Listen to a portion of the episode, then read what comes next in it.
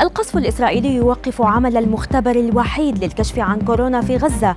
خبراء يحسمون الجدل بشأن تأثير لقاحات كورونا على الخصوبة. ودراسة تقول إن ساعات العمل الطويلة تقتل مئات الآلاف سنويا. أبرز أخبار الساعات الأربع والعشرين الماضية في دقيقتين على العربية بودكاست. توقف تماما عمل المختبر المركزي الوحيد لفحوصات كورونا في قطاع غزة بفعل الغارات الإسرائيلية وفق وزارة الصحة الفلسطينية. من جهة أخرى فإن النزاعات والكوارث المختلفة أجبرت 40 مليون و500 ألف شخص على النزوح داخليا في بلدانهم عام 2020 على الرغم من القيود الصارمة على الحركة بسبب كورونا. وبحسب تقرير مشترك صادر عن مركز مراقبة النزوح الداخلي والمجلس النرويجي للاجئين فقد ارتفع الرقم إلى 55 مليون نازح حول العالم. يشعر العديد من الناس بالقلق من أخذ لقاحات كورونا مع انتشار معلومات تقول إنها قد تسبب العقم لكن خبراء الصحة حسموا الجدل بهذا الشأن.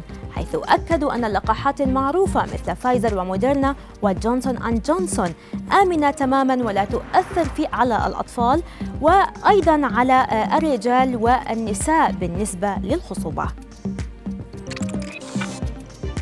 قالت منظمة الصحة العالمية أن هناك العديد من متغيرات فيروس كورونا موضحة أن تطور الفيروس يعد أمرا طبيعيا ومتوقعا.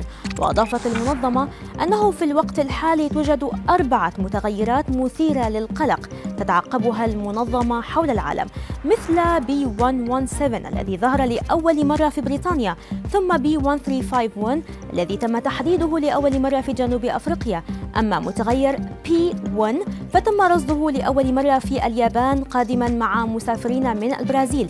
ومؤخرا تم إدراج متغير B1617 الذي انتشر مؤخرا في الهند. قالت منظمة الصحة العالمية إن العمل لساعات طويلة يقتل مئات الآلاف من الأشخاص سنويا. في اتجاه يزداد سوءا وقد يتسارع أكثر بسبب وباء كورونا.